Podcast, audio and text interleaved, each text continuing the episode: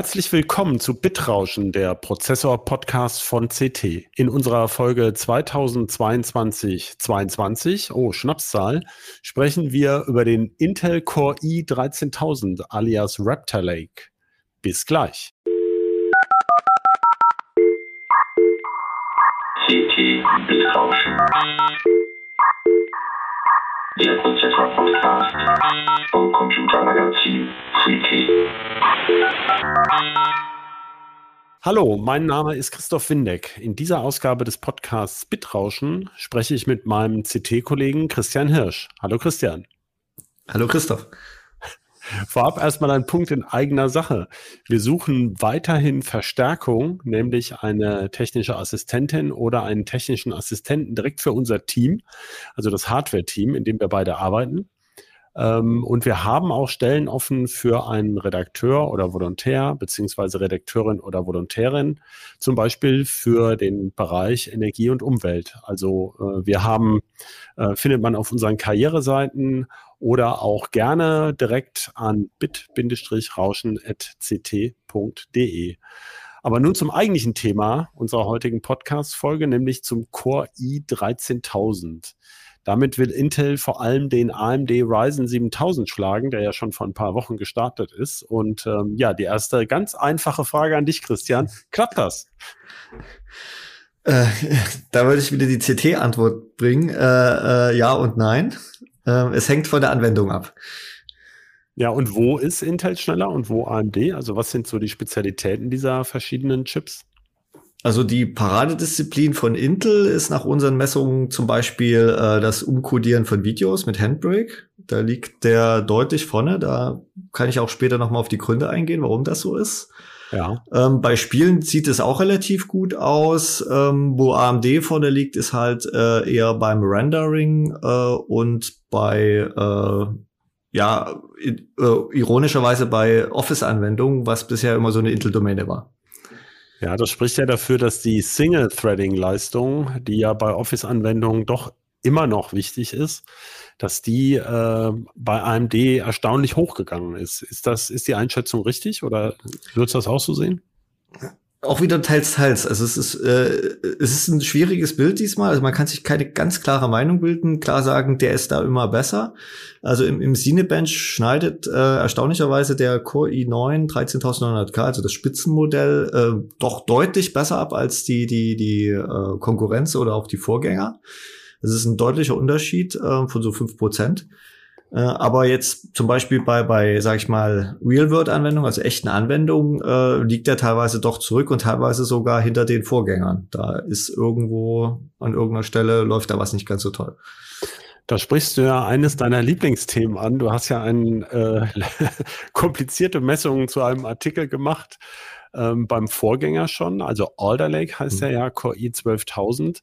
Da hat Intel ja erstmals so hybride Kerne oder einen hybriden Prozessor mit verschiedenen Rechenkernen eingeführt, was man ja von, von Smartphones, also ARM-Prozessoren schon lange kennt. Also Performance-Kerne, P-Cores und effiziente Kerne, E-Cores.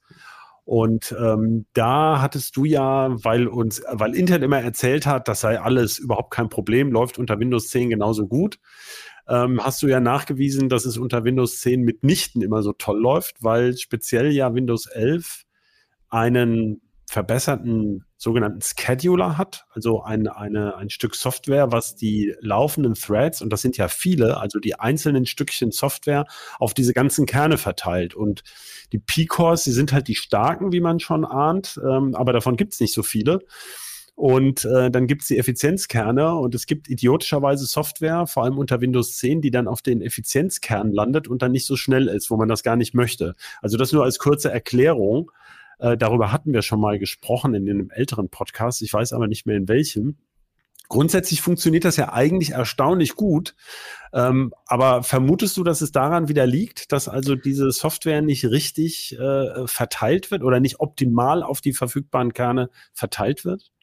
Ich glaube, das ist einfach äh, ein Problem des Messens. Und zwar, wir verwenden ja die so, sogenannte Sysmark. Das ist halt ein Benchmark-Programm, was aber ein Unterschied zum Beispiel zum, ja, okay, Cinebench, ich weiß nicht, ist ein schlechtes Beispiel, aber es ist halt jetzt kein äh, rein synthetischer Benchmark, wie zum Beispiel der 3D-Mark für Grafik, sondern es ist halt eine, eine Suite, wo halt zum Beispiel Microsoft Office, Google Chrome, äh, WinZip, äh, diverse Adobe-Programme drinstecken. Und da werden echte ja, Szenarien, wie man sie auch, wie man Rechner halt benutzt, nachgestellt. Ne? Ein Video wird, wird gebaut, es werden Tabellenkalkulationen gemacht, es wird, wird eine, eine Präsentation erstellt.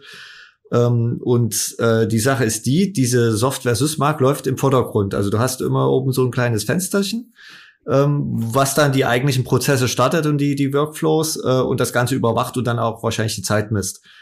Und unsere Vermutung ist, ähm, äh, dass, weil dieser, dieser Thread Director, um das mal jetzt den einzuführen, also der Thread Director sitzt direkt im Prozessor. Das ist quasi die Hardware-Einheit, die sich die ganzen laufenden Prozesse anschaut was nutzt denn diese Anwendung jeweils? Nutzt jetzt hocheffizienten AVX-Code oder ist das halt irgendwie bloß so eine Integer-Schleife, die gerade nichts tut und empfiehlt dann dem Windows, ach, pack doch die Anwendung am besten dahin, ne, auf den schnellen Kern oder nee, die ist nicht wichtig, äh, die kann auf einem E-Kern laufen. Und da ja dieser kleine Prozess immer oben im Vordergrund läuft, haben wir die Vermutung, dass der halt quasi auf definitiv immer auf den P-Kern kommt und dass die anderen Anwendungen, also sprich das eigentliche Programm, was in dem Moment getestet wird, sei es jetzt ein Word oder ein Excel, äh, fälschlicherweise vielleicht als Hintergrundanwendung äh, äh, erkannt wird und jetzt vielleicht nicht die ganze Zeit nur auf den E-Kern gepackt wird, aber doch öfters mal auf die langsamen Kerne geschoben wird.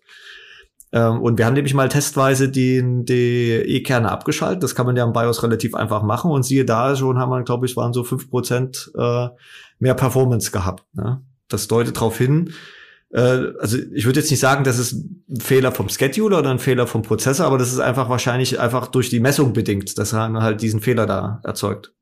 Ja, kannst du denn aus dem Bauch raus irgendwie von deinen, du hast ja mit den Systemen auch selber rumexperimentiert, ähm, die sind ja auch schon alle wahnsinnig schnell. Und für Office braucht man jetzt nicht unbedingt den Top-Prozessor.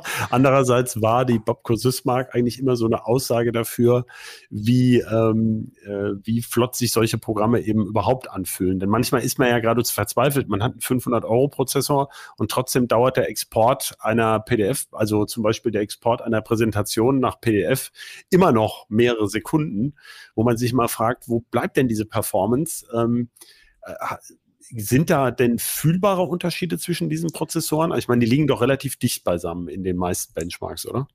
Da hast du absolut recht. Also ganz ehrlich, ich muss sagen, wenn man einen Prozessor der letzten drei Jahre kauft, ähm, also man spürt keinen Unterschied zwischen denen. Ne? Also wenn man jetzt äh, ein bisschen weiter zurückgeht, also ich hatte ja bis vor kurzem, kann ich jetzt mal so eine persönliche Anekdote einfließen lassen, einen Ryzen erster Generation, ne? also Ryzen 1800X. Und bin jetzt auf der 2017 oder was? Ne? Genau, der ist 2017 rausgekommen und habe mir jetzt einen äh, Ryzen 5700X eingebaut. Also jetzt, das ist noch die Vorgängergeneration von den Ryzen 7000, die vor kurzem gekommen sind, aber auch schon gut. Und da sind halt 40 Prozent Single-Thread-Leistung Unterschied. Ne? Und das spürt man. Das merke ich wirklich da hier und da an der einen Stelle lädt halt ein bisschen schneller oder also das ist wirklich spürbar, aber alles, wir sagen ja immer so Pi mal Daumen, alles unter 30 Prozent spürt man jetzt nicht sofort. Ne? das heißt, man kann, man kann eigentlich sagen, die liegen ziemlich gleich auf, die beiden Prozessoren. Das auf alle Fälle. Also da, bei der Single-Thread-Leistung gibt es keinen spürbaren Unterschied und auch selbst wenn man doch die Vorgängergeneration mit einbezieht, das ist eigentlich alles gut enough, wenn man halt normalen Prozessor ab, sage ich mal, 100 Euro aufwärts kauft. Ja. Ähm, Pat Gelsinger, der Chef von Intel, hat ja laut getönt bei der Vorstellung des Core i 13000 äh, The World's Best Gaming Processor. Stimmt das?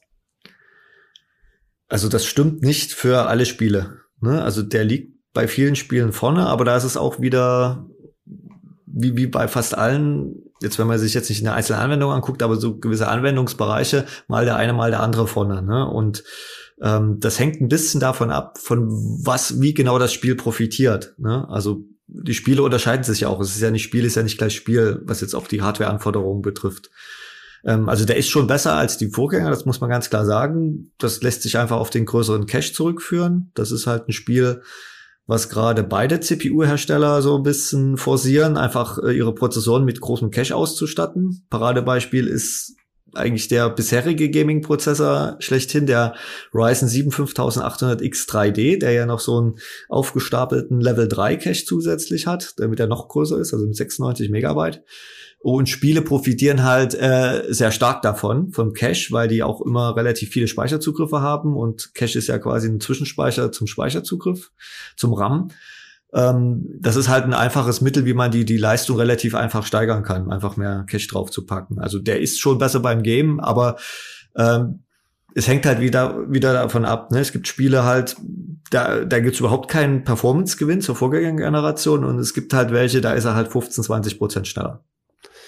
Du deutest ja jetzt sozusagen implizit ähm, an, äh, hast du schon gesagt, das macht der große Cache bei dem Core i13000, dass der sich nicht so stark von dem Core i12000 unterscheidet.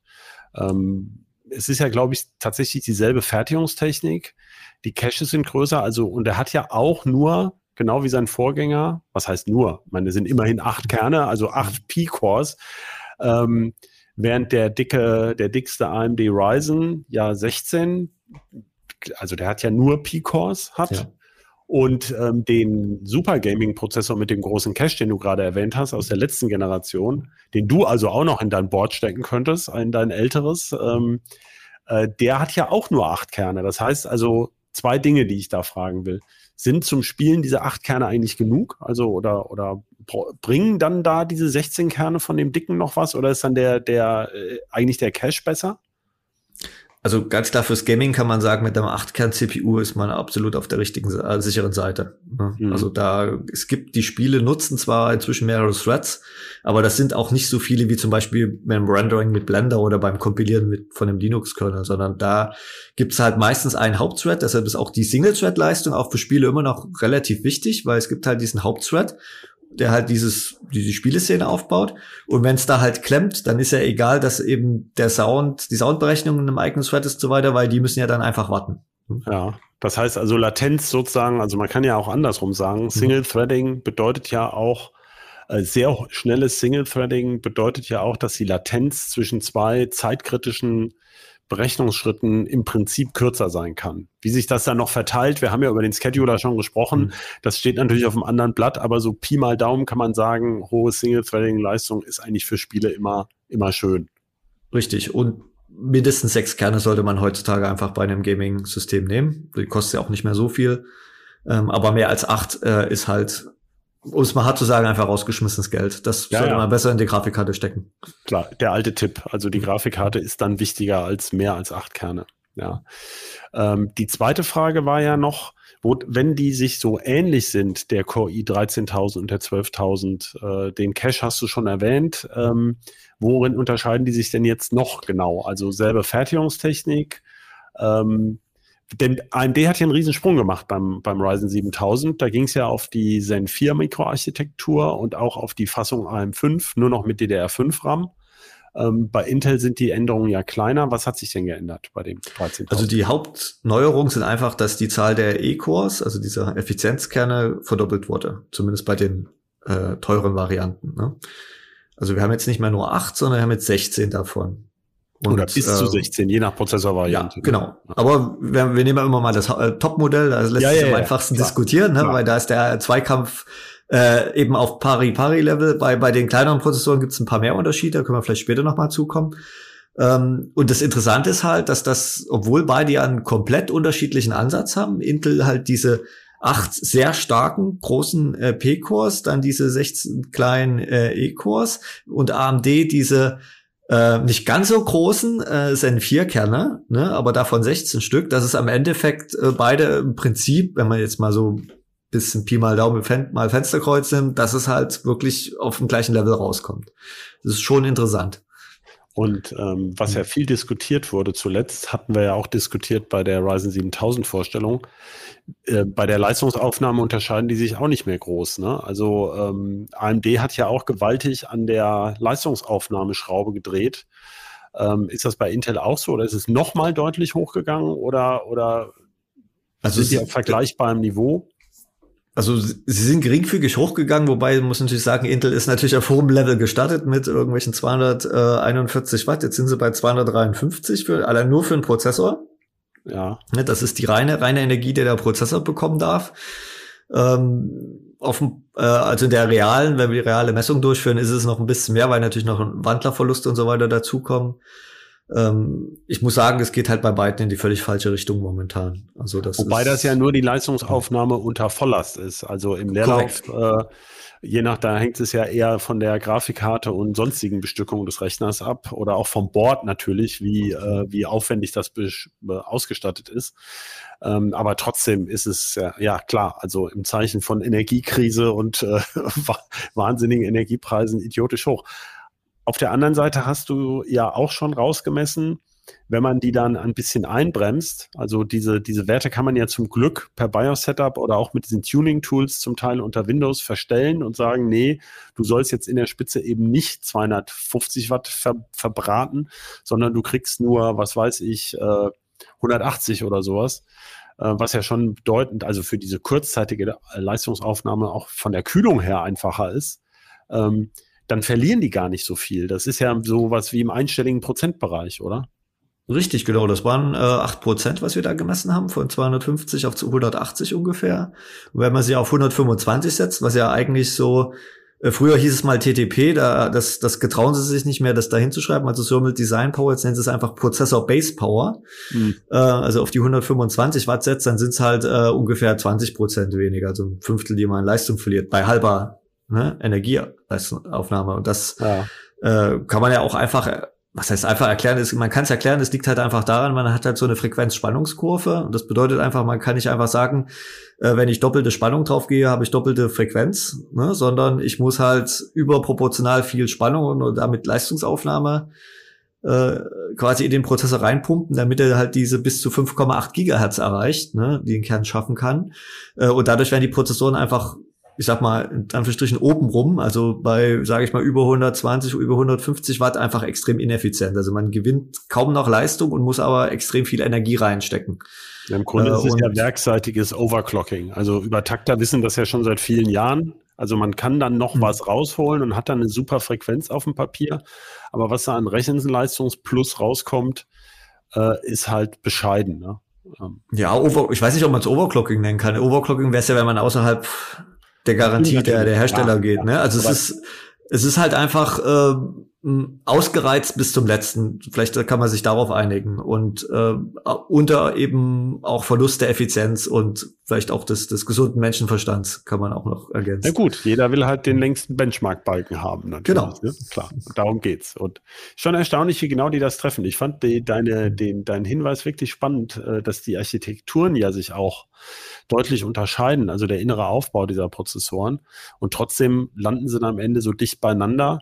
Und äh, man kann ja kaum noch sagen, das geht ja fast in die Welt mit, äh, in diese, in diese philosophischen Fragen RISC versus CISC und, und ARM versus x86. Da gibt es so große Unterschiede, aber am Ende ist es ja eine so wahnsinnig äh, große Mischung aus Code, die durch diese Prozessoren rauscht, dass eben das eigentlich so ganz, ähm, ja, letztlich ist das Heuristik, ne? Die, die überlegen, was für Code läuft da durch und äh, dann hier ist der Cache besser. Wenn der Cache größer wird, geht die Latenz von dem Cache aber ein bisschen hoch und äh, ja, dafür, also das sind alles Abwägungen und Kompromisse, so dass man eigentlich gar nicht mehr die reine Lehre sieht. Ähm, und dann zum Beispiel eben diese Scheduling-Fragen, das finde ich auch spannend. Wir werden ja sehen, jetzt kommt dieses Windows 11 äh, 22 H2. Habt ihr eigentlich schon damit gemessen? Ja, ja, wir haben damit gemessen. Also da gibt's, wir haben natürlich auch mit Intel gesprochen im Vorfeld, äh, da gibt es halt Anpassungen. Äh, ja, also, also in dem so Scheduler. Genau, in dem Scheduler, aber auch äh, in dem Thread Director. Also das ist, ist ja immer so ein bisschen bedingt sich, aber auch, wie gesagt, äh, also auch die Core i12000 profitieren von dem Update, sagt zumindest Intel. Ähm, also einen großen Unterschied haben wir nicht nachmessen können, weil diese Unterschied, also es ist halt so, dass es ein bisschen feingranularer ist. Also die Anwendungen werden in vier Klassen eingeteilt. Das war bisher schon so und jetzt gibt's noch mal also ein bisschen eine bessere äh, Unterteilung äh, und noch ein paar Detailverbesserungen. Ähm, das ist halt ein komplexes Thema und betrifft halt vor allem eben den, den, den Realbetrieb, wenn halt mehrere Anwendungen parallel laufen. Da ist eben die Frage, soll jetzt der Webbrowser im Vordergrund sein oder nebenbei läuft noch ein Video, welcher Thread ist da jetzt der wichtige, diese Erkennung einfach, ne? Für Spieler interessant ist ja dieses nebenher Spiele zu streamen, ne? Oder noch mhm. einen Chat mitlaufen zu haben. Ähm, das ist aber natürlich total schwer zu messen. Was soll da ein genau. reproduzierbares Szenario sein? Mit dem Spiel und dem Chat-Client in de, der Browser noch auf und so weiter. Oder mit der Audiokarte, die ähm, vielleicht noch irgendwelche Pseudo- 3D-Berechnungen macht und so, also 3D-Audio meine ich jetzt. Ähm, das äh, stelle ich mir sehr schwierig vor, da irgendwas reproduzierbar zu messen. Also wahrscheinlich kommt man dann auch nicht auf die tollere Aussage als äh, sie liegen halt eng beisammen. Ähm, genau. Auf was mich das aber bringt, sie liegen eng beisammen. Wie sieht es denn dann vom Preis her aus? Also du hast jetzt erwähnt, Ryzen, Sie, nein, Ryzen 9 7950X ist das Topmodell von AMD, das aktuelle. Und bei Intel ist es der Core i9 13900K. Ne? Richtig. Ähm, und wo liegen die jetzt preislich? Da ist interessanterweise, früher waren ja mal, es ist schon sehr lange her, AMD immer so als Billigmarke verschrien. Das hat sich komplett geändert. Also Intel hat momentan ähm, das Preis-Leistungssicht bessere Paket. Vor allem, wenn man dann auch ein bisschen nicht diese High-End-Prozessoren anschaut, sondern die günstigeren. Also es sind so 70, 80 Euro günstiger, die, die High-End-Prozessoren. Und dann kommt natürlich auch noch die, die geringeren Plattformkosten hinzu. Moment, Moment, du hast jetzt ja. erstmal gesagt, 70, 80 Euro billiger. Ähm, ja, auf welchem Niveau, über was für Preise reden wir denn absolut? Ach so, ja, äh, also der, der, der Core i kostet 9, kostet halt so 750 Euro, der oh, AMD, ja. das schwankt natürlich immer ein bisschen, da hatte ich, glaube ich, zuletzt geguckt, war so 830, 850 Euro. Okay, also das, wir reden hier schon über 800 Euro nur für den Prozessor. Genau, das ist halt sowas, wo ich sagen würde, würde ich niemals bezahlen für einen Prozessor. Ne? Das ist, da sage ich, äh, ich will das jetzt nicht, ne, ist äh, den einzigen ja, Anwendungsfall oder wo ich Leuten sagen würde, kaufst du was, ist halt Leute, die mit den Prozessoren, also die mit der Rechenarbeit Geld verdienen, die sagen halt, wenn ich das Softwareprojekt in der halben Zeit fertig habe, ne, dann kann ich den nächsten Auftrag schon annehmen. Ja, ja, also klar. Geld mit ihrem Rechner verdienen. Aber du hast ja schon gesagt, für, für den Gamer oder zu Hause jemand, der da irgendwie, äh, weiß ich nicht, mal ein Home-Video schneidet mit, da würde ich ganz ehrlich sagen, äh, spart dir das Geld an der Stelle dann wartest du halt mal fünf Minuten länger oder so. Eben. Oder Im Extremfall mal 20 Minuten. Dann, hm. ja. Das haben wir aber ja schon früher mal diskutiert, äh, dass manche Tuning-Maßnahme am PC, an der man stundenlang arbeitet, die dir dann irgendwie ein paar Sekunden bringt, äh, wenn du dann überlegst, wie viele Sekunden dir das bringen müsste für die Stunden der Arbeit, die du reingesteckt hast, dann wirst du das über diese fünf Jahre PC-Nutzungsdauer nie, amortisiert sich das nie. Aber ja man guckt ja, es gucken die Leute ja verschieden drauf. Äh, manche Leute haben ja auch schnelle Autos, obwohl es viele Staus gibt. Mhm. Ähm, da, da, hat ja jeder seine Meinung zu. Aber wie staffelt sich das denn dann drunter? Du hast ja, beziehungsweise nee, lass uns erstmal mit den Plattformkosten. Ich hatte ja. schon, schon angerissen, AMD hat bei dem äh, Ryzen 7000 komplett auf eine neue Plattform gewechselt, also auf AM5, wo man dann eben relativ teure Boards braucht. Das hatten wir damals in dem der Podcast-Folge schon erklärt, und DDR5-RAM ähm, und äh, also überhaupt das meiste neu. Und bei ähm, Intel ist es so, der läuft ja im Prinzip auch auf den vorhandenen Boards. Ne? Genau, der, der, also die, die, die Fassung LGA 1700 hat man, glaube ich, noch nicht gesagt. Die hat sich halt nicht geändert zu den 12.000ern. Ähm, deshalb passen die, also die passen auf alle Fälle auf alle alten Boards. Das Problem ist so ein bisschen, wo wir auch selber gerade drüber gestolpert sind. Äh, nicht jedes Board hat das sogenannte BIOS Flashback. Das ist halt eine Funktion, dass man ähm, auch ohne passende CPU das BIOS aktualisieren kann von einem USB-Stick per Knopfdruck. Also man hat da hinten so einen kleinen Knopf an der I.O.-Blende hinten dran. Da drückt man einmal drauf, dann ist da ein aktuelles BIOS drauf.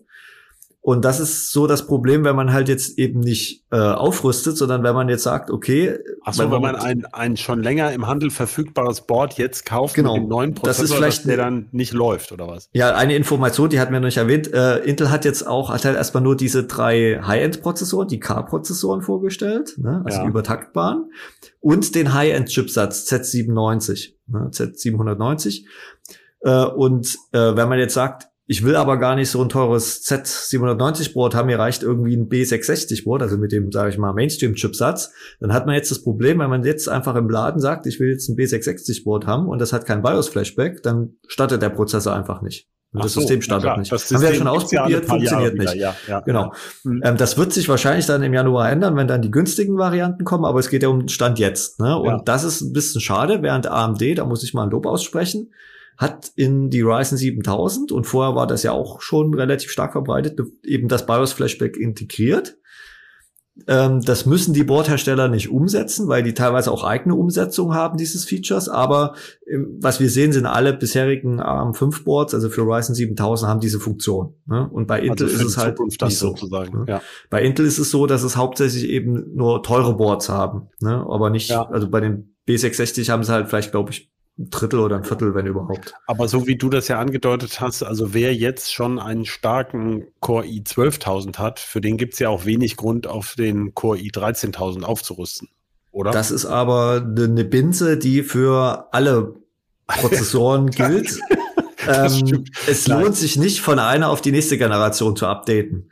Ähm, also es sei denn, man hatte natürlich einen sehr billigen Prozessor vorher, nimmt jetzt teuren. Ja, aber da denk, das ist aber, das halte ich dann, das ist für mich die Rubrik Fehlkauf. Also ich mhm. sage immer, äh, mein, auch den Lesern, ne, die mich fragen, was soll ich denn kaufen, sage ich immer, kauf einen Prozessor, wo du weißt, dass er die Anforderungen der nächsten fünf Jahre erfüllt. Weil das ja. Problem ist, äh, die Fassungen ändern sich halt auch, bei Intel halt schneller, bei AMD ein bisschen langsamer. Ähm, und man darf halt nicht damit rechnen, dass es da noch eine passende CPU gibt und dann auch die Idee, ich hole mir erstmal, wie es früher war, einen Dual-Core und dann kann ich dann fünf Jahre auf einen Quad-Core aktualisieren. Natürlich gibt es auch noch die Prozessoren der vorherigen Generation auch da, aber man kriegt dann halt für den gleichen Preis äh, halt die über, über, übernächste Generation, die halt dann irgendwie viel schneller und effizienter auch ist. Ja, also das ist ein, ist ein also, Fehlschluss. Das ja. war jetzt nur bei, bei, was ich jetzt privat gemacht habe, das ist eine Ausnahme der Regel, ne? Wie immer, keine Regel und eine Ausnahme. Dass es bei AM4 halt nach fünf Jahren doch noch wieder mal ein BIOS-Update gab, was ja auch zwei Jahre nicht der Fall war. Das wurde ja auch nachgeschoben, dass man dann doch wieder äh, quasi von von äh, Ryzen 1000 auf 5000 äh, Stimmt, das war ja ne? zwischendrin gar nicht absehbar, was das ne? passiert. Ne? Das ist ja so ein bisschen, deswegen ist es ja auch so schwer zu sagen, äh, du hast es ja jetzt lobend erwähnt, dass äh, AMD diese Flashback-Funktion hat und das, ähm, na gut, aber wenn du eh aufrüstest, dann hast du ja einen Prozessor drin. Also dann stellt sich ja die Frage gar nicht. Genau, ähm, das ist ja nicht das Problem. Wenn AMD hat ja jetzt schon versprochen, dass sie AM5 auch wiederum sehr lange stabil halten werden. Naja, so lange nicht. Ja, 2025, das ist, finde ich, äh, überraschend kurz, den Zeitraum. Ja, naja. Und ähm, auf jeden Fall sollte man auf diese Upgrade-Geschichten Versprechungen nicht allzu viel geben, weil man ja nicht weiß, was dann tatsächlich an attraktiven Prozessoren zu welchem Preis auf den Markt kommen wird. Genau, um dann noch kurz einzuhaken, das war ja auch bei AM4 äh, am Anfang das Problem, dass halt gesagt wurde, ja, wir unterstützen die Plattform fünf Jahre. Ne, das haben sie damals gesagt, 2017 aber nicht die, aber lange Zeit haben halt die ersten Chipsätze dann nicht mehr die die äh, dritte Ryzen-Generation. Es gab halt keine BIOS dafür, ne? weil die Chipsätze ja, ja. halt zu alt waren und die Boards zu, und die BIOS zu klein. Wie gesagt, das Ins ist Detail müssen wir da gar nicht gehen. Genau, ich gebe dir halt recht. Also, also Versprechungen sind immer tückisch. Ja. Genau, niemals auf Upgrades hoffen. Das ist äh, kann man nur enttäuscht werden. Ne? Wenn es dann trotzdem kommt, ist es ja, ist es nett, aber nicht irgendwie sich das ist nicht planbar. Ja. ja. Insofern bei, bei Intel ist es ja schon relativ absehbar, dass eben diese beiden Generationen mhm. jetzt auf äh, LGA 1700 liefen oder laufen. Laufen.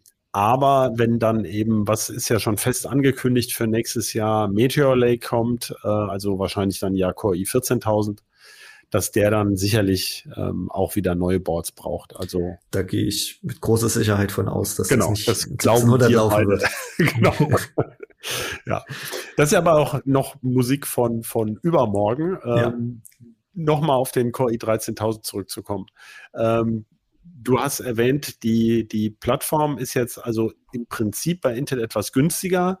Ähm, es geht dabei ja gar nicht so sehr um DDR4, DDR5. Ähm, da gibt es zwar immer noch große Preisunterschiede, aber im Vergleich zu diesen 800 Tacken für den Prozessor sind die jetzt für, ich sag mal, selbst bei 32 Gigabyte RAM sind es vielleicht so 80 Euro oder sowas Preisunterschied. Jetzt mal grob geschätzt in die Tüte gesprochen. Ich weiß es nicht ganz genau. Das wäre jetzt gar nicht mal unbedingt der Showstopper. Ähm, aber im Prinzip kann man im Moment sozusagen ähm, das etwas günstigere oder zum Teil auch deutlich günstigere System mit der Intel-Technik bauen. Wobei man ja sagen muss, die AM4-Plattformen vom AMD, die sind ja weiterhin im Rennen. Also ähm, AMD liefert da ja noch weiter sowohl diese Ryzen 5000 Generation aus, als auch diese Boards. Die sind doch unverändert im Handel, AM4-Boards. Richtig. Ähm, es ist ja so vor ein paar Wochen, Monaten so eine Roadmap geleakt von AMD also von irgendeinem Event in Asien, ähm, wo AM4 noch mindestens bis Ende nächsten Jahres eingezeichnet war. Ne? Man muss immer ein bisschen vorsichtig sein mit solchen Graphen, ne? die sind ja immer ein bisschen kreativ in der, in der Zeitleiste unten. Ähm, aber das deckt sich mit meiner Einschätzung, weil sie haben ja die günstigen Ryzen 4000 und 5000er ja erst im April jetzt nachgeschoben. Ne? Ähm, und es gibt ja auch noch gar keine günstigen Ryzen 7000. Es gibt ja erst vier Modelle und die gehen ja auch bei, oh Gott, ich will nicht zwei sagen, glaube ich 300 Euro oder so mindestens los für den Sechskerner, was ich ein, ja, finde ich einen äh, heftigen Preis, weil man kriegt ja schon einen günstigen Sechskerner für AM4 für 150 Euro oder so, 180 Euro auf jeden Fall. Ja. Ne, also das ist ein enormer Aufschlag, den man halt für die neue AMD-Plattform schon allein beim Prozessor bezahlen muss. Dann kommen noch die Boards für 200 Euro dazu und dann noch DDR5 RAM, was nicht mehr so viel ist dann, aber eben ne, ja, ja, ist halt auch noch oben drauf. Ja. Ähm, wo ich mir dann denke, wenn wenn ich halt jetzt sage, okay, ich brauche jetzt ja vielleicht also jetzt nicht irgendwie einen kleinen Bürorechner, aber wenn man sagt, ich will halt jetzt nicht irgendwie 8K Gaming oder 4K Gaming machen, kann ich schon noch Leute verstehen, die sagen, okay, äh, ich hole mir trotzdem noch einen 5000er Ryzen, ne? Oder eben den Klar. Intel, ne? Als, als, Klar, du hast äh, ja gesagt, ich meine, stimme ja. ich dir auch völlig zu, ist auch meine Einschätzung. Mhm. Den PC baut man jetzt zusammen für die Anforderungen, die man jetzt hat und so absehbar für ein paar Jahre und da ist AM4 keine völlig abgehängte Plattform, sondern äh, AMD, gut, irgendwann mussten sie ja halt den Sprung machen zu DDR5, nee, das, ist, das ist ja klar. Und das fängt wobei, an ein kleines Veto, also diese DDR4, DDR5-Geschichte hätten sie ja hingekriegt, weil Intel kriegt's ja auch hin. Das, du meinst, das haben wir auch noch nicht erwähnt, dass fünf Boards hätte gebaut werden können, auf die man DDR4-Speicher stecken kann. Ja, war ja, gut, aber wenn das am Ende, da haben wir jetzt ja schon drum herum diskutiert, das ist ja gar nicht so sehr der Kostenfaktor. Ja, aber das ist ein Mosaikstein. Also ja, okay. Ne, das, das wäre eine leicht, also ganz ehrlich, der, der, der, du kennst ja noch viel besser aus mit Speicher, aber der Unterschied im Speichercontroller zwischen DDR4 und DDR5 ist ja gering. Ne? Also, ja, hätte man machen können. Also es ist halt so eine das, Entscheidung vielleicht ja. fürs klare Messaging oder was weiß ich, was sich diese Marke. Ja, die, die ist ja schon länger gefallen, denke ich mal. Ausdenken. Man hat da wahrscheinlich schon frühzeitig sich dafür entschieden, was auch okay ist, ne? Ähm, was aber halt ich schwierig finde und da muss ich auch Intel wieder mit einbeziehen. Ich meine, PCI Express 5 ist ja das Paradebeispiel. Es ist ja jetzt schon seit einem Jahr drin bei Intel. Ja. Bei AMD jetzt. Und es gibt immer noch genau null SSDs und null Grafikkarten. Und selbst ja, wenn es die gibt, ja. würde, würde, würde, würde man es nicht spüren, wo wir wieder beim Thema sind, ne? spürt man dann auch diese Mehrleistung, weil wer kopiert schon mit 16 Gigabyte pro Sekunde Daten hin und her? Von was? Ne? Ja. Muss ja, da braucht ja noch eine zweite schnelle SSD. Ähm, und bei, bei Grafikkarten wissen wir jetzt schon, dass es völlig egal ist, ob man eine Grafikkarte mit PCIe 3.0 oder 4.0 nimmt. Also selbst wenn man die, eine aktuelle hat und die in ein 3.0-System steckt, äh, gibt es da auch keinen, äh, also es gibt vielleicht einen minimalen messbaren Unterschied, aber keinen spürbaren. Ähm, und das macht's aber halt teuer, die Plattform, weil ja die Signalanforderungen sind ja viel höher. Ähm, die Boards müssen das dann halt auch ehrlich gesagt sechs gewundert. oder acht Layer oder sogar, die haben jetzt teilweise zehn Layer Boards, wo, was einfach alles unfassbar viel teurer macht. Ne? Ja. Ähm, das ist sowieso, also ich hatte zum einen, wie du schon gesagt hast, diese PCI Express 5 SSDs, da ging es ja schon eigentlich letztes Jahr, vor, also vergangenes Jahr auf der Computex, gab es da erste Geschichten zu einem neuen Phison-Controller. Ich nicht gedacht, dass das anderthalb Jahre dauert. Und jetzt sind sie ja immer noch nicht da. Ich hatte die eigentlich dann schon mit dem äh, Ryzen Launch ähm, erwartet, dass wenigstens, also es wurden ja Zahlen genannt von, von 10, 12 Gigabyte äh, ähm, Geschwindigkeit, aber also das sind halt immer noch Versprechungen. Und das Zweite ist, was mich echt überrascht hat, ist, dass diese äh, GeForce 4000, RTX 4000 Generation, dass die noch beim PCI Express 4.0 kommt. Also, ähm, dass selbst Nvidia ähm, sozusagen sagt, naja Gott, ist doch gut genug. Ja, also, ja, eben, das ist, ist, sind ja auch Kosten ne, für, Ansage, ne? ja. für die Hersteller. Also Nvidia, das muss ja zertifiziert werden alles. Es muss, muss von den, vom Board Platin-Layout, die werden da ja dann auch mehr Layer wahrscheinlich nehmen müssen, um die Signale da noch, äh, ne? Ja, die gut, haben ja auch noch ein paar. Auf, den, auf, der, auf der Karte ist ja relativ kurz, ja. Ja, ja, aber ich meine, es kommt ja, das Problem ist ja, sie haben ja auch schon relativ viele Speicherleitungen, die sie unterbringen müssen bei Grafikkarten, ne? Ja, ja. Und wenn dann noch mal, ich meine, du hast ja 16 Lanes pro Richtung und ne, da sind ja, schon mal 32 Leitungen und 64 wegen, ne, und das Klar. ist die an, das hat ja nur endlich Platz und deshalb muss man halt ne, wie in die dreidimensional gehen, ne, mit den verschiedenen Also bei, Layern ich denke, bei 2200 Tacken für eine GeForce RTX 4000 ja, hätten da noch ein paar Layer in die Platine beraten können. ja, aber sie wollen ja auch noch günstige bringen. Also auf jeden Fall haben dieses, die machen ja auch ihre Abwägungen und offensichtlich ist PCI Express 5, obwohl es beeindruckende Technik ist, mhm. im Moment jedenfalls nicht unbedingt das Wichtige. Für Desktop ähm, nicht. Bei Servern sieht das wahrscheinlich wieder ganz anders aus. Ne? Na gut, da ist aber auch so gut wie noch nichts auf dem Markt. Ja, okay. Und ähm, auch da sind es im Wesentlichen Ankündigungen. Aber du hast schon recht, perspektivisch bringt es da wahrscheinlich mehr. Aber jetzt hätten wir das Thema auch durch. Aber wir haben über DDR5 RAM ja gesprochen. Hast du eigentlich Messungen gemacht bei dem Core i13000 Unterschied DDR5 zu DDR4? Also Nein, so ich dazu gekommen bisher. Ist, okay. Äh, das reicht aber irgendwann man, mal nach. Wir haben letztes Jahr, wir haben natürlich bei Alder Lake äh, ja, Messung gemacht. Stimmt. Also das, das da äh, wird ähnlich ausfallen, weil an DDR4 hat sich ja gar nichts getan. Also das ist weiterhin 3200. Ja. Während DDR5, das kann man auch mal erwähnen, hat ja Intel äh, äh, beschleunigt. Das war ja bisher bei 4800 von der Geschwindigkeit. Jetzt sind wir bei 5600 ähm, da wird halt der Unterschied noch größer werden. Ähm, und da kann man ganz klar sagen, eben Anwendungen, die von viel Speichertransfers profitiert, das sind halt wieder Spiele. Ne? Also hatten wir vor uns schon mit dem großen Cache. Das ist, gilt auch für den RAM. Nicht für jedes Spiel, aber wie gesagt im Schnitt schon. Mhm. Und dann eben halt zum Beispiel bei Handbrake, das ist auch, oder halt Paradebeispiel, äh, Dateien komprimieren in 7-Zip oder so. Das ist das unfassbar, was da ja. Speichergeschwindigkeit, Speicherlatenzen bringt. Das sind ja auch immer die Lieblingsbenchmarks äh, von, von Overclocking-Webseiten und Speicherherstellern, wenn sie halt jetzt irgendwie ihren DDR 7000 mit, weiß ich nicht, 12er Latenz jetzt mal ein bisschen überspitzt. Ich weiß, das gibt's bei DDR5 nicht, aber ne, wenn sie das halt irgendwie die Benchmark-Balken da zeigen wollen, dann nimmt man natürlich schön 7-Zip und dann sieht man da ganz viel, weil das ist natürlich die Paradedisziplin jeder Bench komprimiert ja am Tag sieben Stunden lang Dateien, das weiß man. Also ich habe gerade dekomprimiert, äh, 9 Gigabyte, aber gut. Ja gut, ähm, dekomprimieren ist, ist dann eher die, die CPU der limitierende Faktor, ja, oder ja, ist man bei über einem Gigabyte pro Sekunde, ja. also da. Wobei dieses Komprimieren und Dekomprimieren mhm. natürlich bei Spielen und komprimierten Texturen Richtig. und sowas auch eine Rolle spielt, aber ja, es ist, ähm, also auch da gilt vermutlich, wenn man sich entscheiden muss zwischen DDR5-RAM und einer etwas schnelleren Grafikkarte fürs Spielen, ist wahrscheinlich dann doch die Investition in die Grafikkarte sinnvoller. Ja.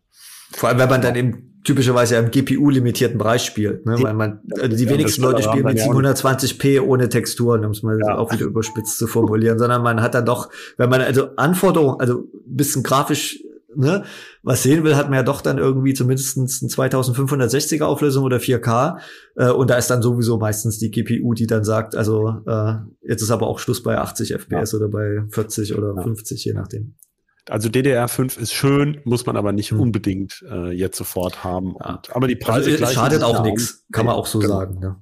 Wir hatten ja bei diesem Vergleich mit dem Apple Mac so ein bisschen bei diesen Digital Audio Workstations auch bei einigen einen Vorteil von DDR5 RAM, aber da war ja wiederum so, dann hängt es ja davon ab, wie viele Kerne die auch parallel nutzen können, dass dieser bei mancher dieser Software dieser AMD Stapelcache-Prozessor äh, der absolute Bringer war. Mhm. Ähm, also insofern, das ist wirklich total kompliziert und ein klares besser oder schlechter äh, ist, glaube ich, schlecht zu ziehen, weil es ähm, gibt halt Software, die davon oder davon eben eher profitiert.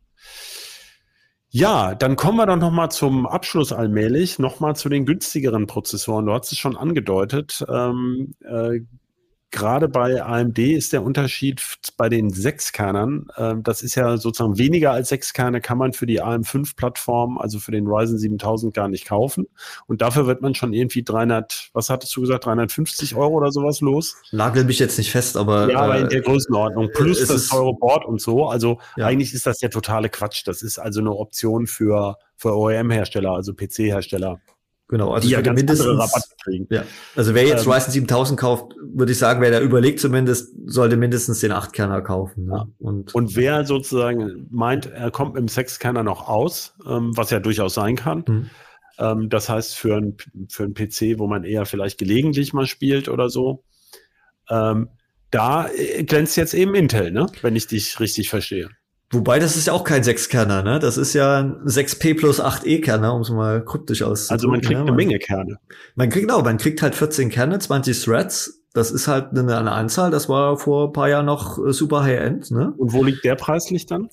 Äh, der liegt bei, oh Gott, ganz kurz nachgucken. Ja, der liegt bei 400. Also es ist auch kein Schnäppchen, so, aber man muss ja mal sagen, das ist, okay. das ist der, ja. der K-Prozessor, ne? Ja. Aber er, er, er, er, also er ist schneller halt äh, in vielen Sachen als zum Beispiel der 8-Kerner von, von AMD, also der Ryzen 7700 Ryzen 7 7700X, also ja. ganz toller Name. Triple Seven nennen wir ihn mal. Ähm, ja. ne? Äh, der ist nämlich teurer. Der kostet, glaube ich, so 50, 60 Euro mehr. Und aber der Intel ist halt schneller, ne? Und, und ja. äh, auch sogar, glaube ich, effizienter.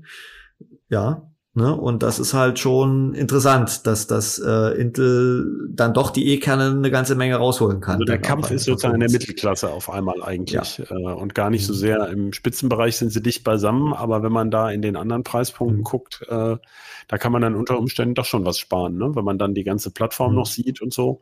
Klar. Interessant, ja. Ja, eigentlich. Wird, das ja. wird halt eher, äh, ich weiß jetzt nicht, wie die OEMs, also die, die PC-Hersteller darauf reagieren werden, aber äh, das wird für AMD halt schwer, ne? Weil so ein HP, Dell und Lenovo, die gucken halt schon ein bisschen mehr auf den Euro, ne, als so vielleicht ein Gamer, der sich selber so ein System zusammenbaut. Äh, und ich glaube, das Spiel, die Plattform kosten schon eine gewisse Rolle, ne? Also ja, gut, das, das werden wir sehen. Für, er ist ja, glaube ich, wenig angekündigt auch an konkreten. Das, genau, wundert mich auch. Also man, man liest ja, also muss ja vorsichtig beachten mit irgendwie so Zahlen, die im Internet rumgerüchten, aber die, die, die Verkaufszahlen der Ryzen 7000 sollen ja nach so einem Peak, der jetzt die ersten ein, zwei Wochen waren, wo natürlich die Leute, die einfach, ich will's jetzt haben, ne, kauft haben, ist es, hat's jetzt halt deutlich abgeappt, weil jetzt halt die Leute, die halt auch einen Taschenrechner bedienen können, halt merken, ach du Scheiße, ne, da kommt ja noch das und das oben drauf. Ähm, das ist also nicht dieser große Hype, der, den, den ich nicht hatte, aber der, ich, als das angekündigt wurde, das war ja schon länger im Gerüchten, was da kommt mit 5 Nanometer und DDR5 und PCI Express 5.0 und, und neue Architektur, das war ja schon lange gehypt, diese äh, damals noch Zen, wo es nur als Zen 4 bekannt war und jetzt Ryzen 7000 und und äh, die halt die hohe Leistungsaufnahme durch die unnötig hohen Power Limits aus meiner Sicht plus die die hohen Preise machen das Produkt halt unattraktiv einfach aus meiner Sicht. Na klar, also schade, der ne? Zugewinn ne? gegenüber der alten mhm. Plattform steht dann äh, in keinem so guten Verhältnis mhm. zu dem Aufpreis. Aber das haben wir ja eigentlich schon bei der Neuvorstellung geschrieben dass ähm, das wird sich herausmitteln. Also ich meine, die, es werden ja auch günstigere Boards kommen und das DDR5 wird günstiger und durch den, durch den Preiskampf. Es kann ja auch sein, dass AMD gar nicht so viele Prozessoren von TSMC kriegt oder sich da vielleicht ähm, anders kalkuliert hat. Also sie wollten halt natürlich gegen Intel, das war ja klar, dass sie gegen den, gegen den Raptor 13, den Raptor, Raptor 13.000, also gegen Raptor Lake bestehen sie ja ganz gut. Das ist für AMD ja wichtig. Ja. Und ähm, da ist eben sie, die Plattform sozusagen ein bisschen früh gestartet. Also wenn, wenn die ähm, mit, mit günstigeren Boards und günstigerem RAM würde der Vergleich ja ein bisschen anders aussehen. Und, ja, ich, ich kann nur jedem sagen, bis zu CES, also bis Jahresanfang warten, weil dann stellen wahrscheinlich sowohl AMD als auch Intel halt günstigere Varianten vor und das wird wahrscheinlich auch ein bisschen die Preise noch ins Rutschen bringen. Ja. Hoffe ich uns mal. Ich finde im Moment ist ja sowieso schwierig. Also günstig sind die Preise ja tatsächlich bei RAM und bei SSDs im Moment durch das Überangebot. Trotz dieser Ankündigung mancher Hersteller, die Produktion jetzt nicht weiter auszuweiten oder sogar zu drosseln, äh, hat, glaube ich, Kioxia gesagt, dass sie die Flash-Produktion drosseln, sind bisher die SSD-Preise nicht hochgegangen. Das heißt, eigentlich ein günstig für die ähm, für, für Käufer und Schrauber. Auf der anderen Seite natürlich sehr hohe ähm, Preise jetzt erstmal für diese Prozessoren, aber die sind ja auch erst ganz kurz im Markt. Ich meine, mhm. das äh, das ruckelt sich ja meistens dann äh, im Laufe von ein paar Monaten noch zurecht. Aber im Moment, glaube ich, ist es sowieso schwierig. Also mein, äh, bei den hohen Energiekosten, meine, wer haut jetzt schon äh, so viel Geld raus, ähm, wenn er nicht weiß, äh, wie seine Gasrechnung irgendwie äh, Anfang 2023 ausfällt. Also das kommt ja noch dazu. Und dann noch diese mördermäßigen Preise dieser neuen Grafikkarten. Äh, wobei es ja spannend wird, wenn jetzt AMD wirklich diese neue Radeon die werden ja wohl vermutlich auch Radeon RX 7000 heißen. Ähm, also bisher war halt die 6000er Serie äh, aktuell. Äh, da könnte ja noch was mit PISA Express 5 kommen, wir wissen es noch nicht. äh, Zumindest für einen Packungsaufkleber. Genau. Ähm, Mal schauen. Genau, also das ist alles noch sehr neu. Okay, also ich fand das jetzt sehr auch ganz schön techy, also es sind viele Details, auf die man da achten muss. Ähm, aber das ist ja oft so, wenn die, ne, sind also viele Aspekte, die sich verändert haben. Und ähm, schade ist eben, dass diese wirklich neuen Features wie PISA Express 5 und DDR5 eben gar nicht, oder was heißt schade? Ähm, die, die bringen nicht so klare technische Botschaften, mhm. so dass man sagt, da musst du jetzt unbedingt PISA Express 5 haben, damit bist du zukunftssicher. Äh, ach, vielleicht noch eine Notiz am Rande. Unser Kollege Lutz Labs hat ja gerade PISA Express SSDs auch vorgestellt und ähm, anders als erwartet ist die neue Samsung SSD 99 Pro eben ja gar keine PISA Express 5 SSD geworden, sondern noch eine mit PISA Express 4. Aber er meinte, die sei trotzdem verdammt schnell. Also mhm. ähm, mit Optimierung äh, lässt sich ja auch noch einiges rausholen. Und äh, wenn man sich ein System zusammenstellt, da schielen wir natürlich ja schon auf den optimalen PC ein bisschen, was da interessant sein könnte, äh, muss man immer das Preis-Leistungs-Verhältnis im Blick haben, äh, was sich wirklich lohnt. Okay, dann würde ich sagen, sind wir thematisch erstmal durch. Und äh, ich bedanke mich bei dir, Christian, für die vielen, vielen Infos und bei unserem Producer Pascal. Vor allem aber vielen herzlichen Dank an unsere Zuhörerinnen und Zuhörer. Und ähm, Feedback bitte per Mail an bit-rauschen.ct.de.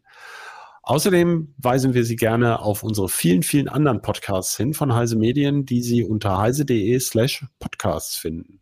Ja, und denken Sie nochmal dran, also wir haben, wir suchen Mitstreiterinnen und Mitstreiter, also wir haben viele, viele Stellen offen und wenden sich gerne an uns und äh, damit Tschüss. Tschüss.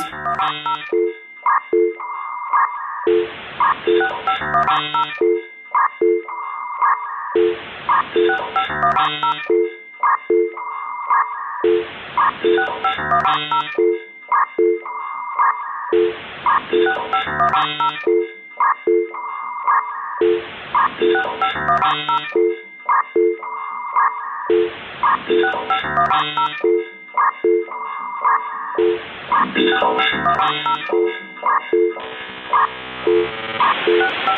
you.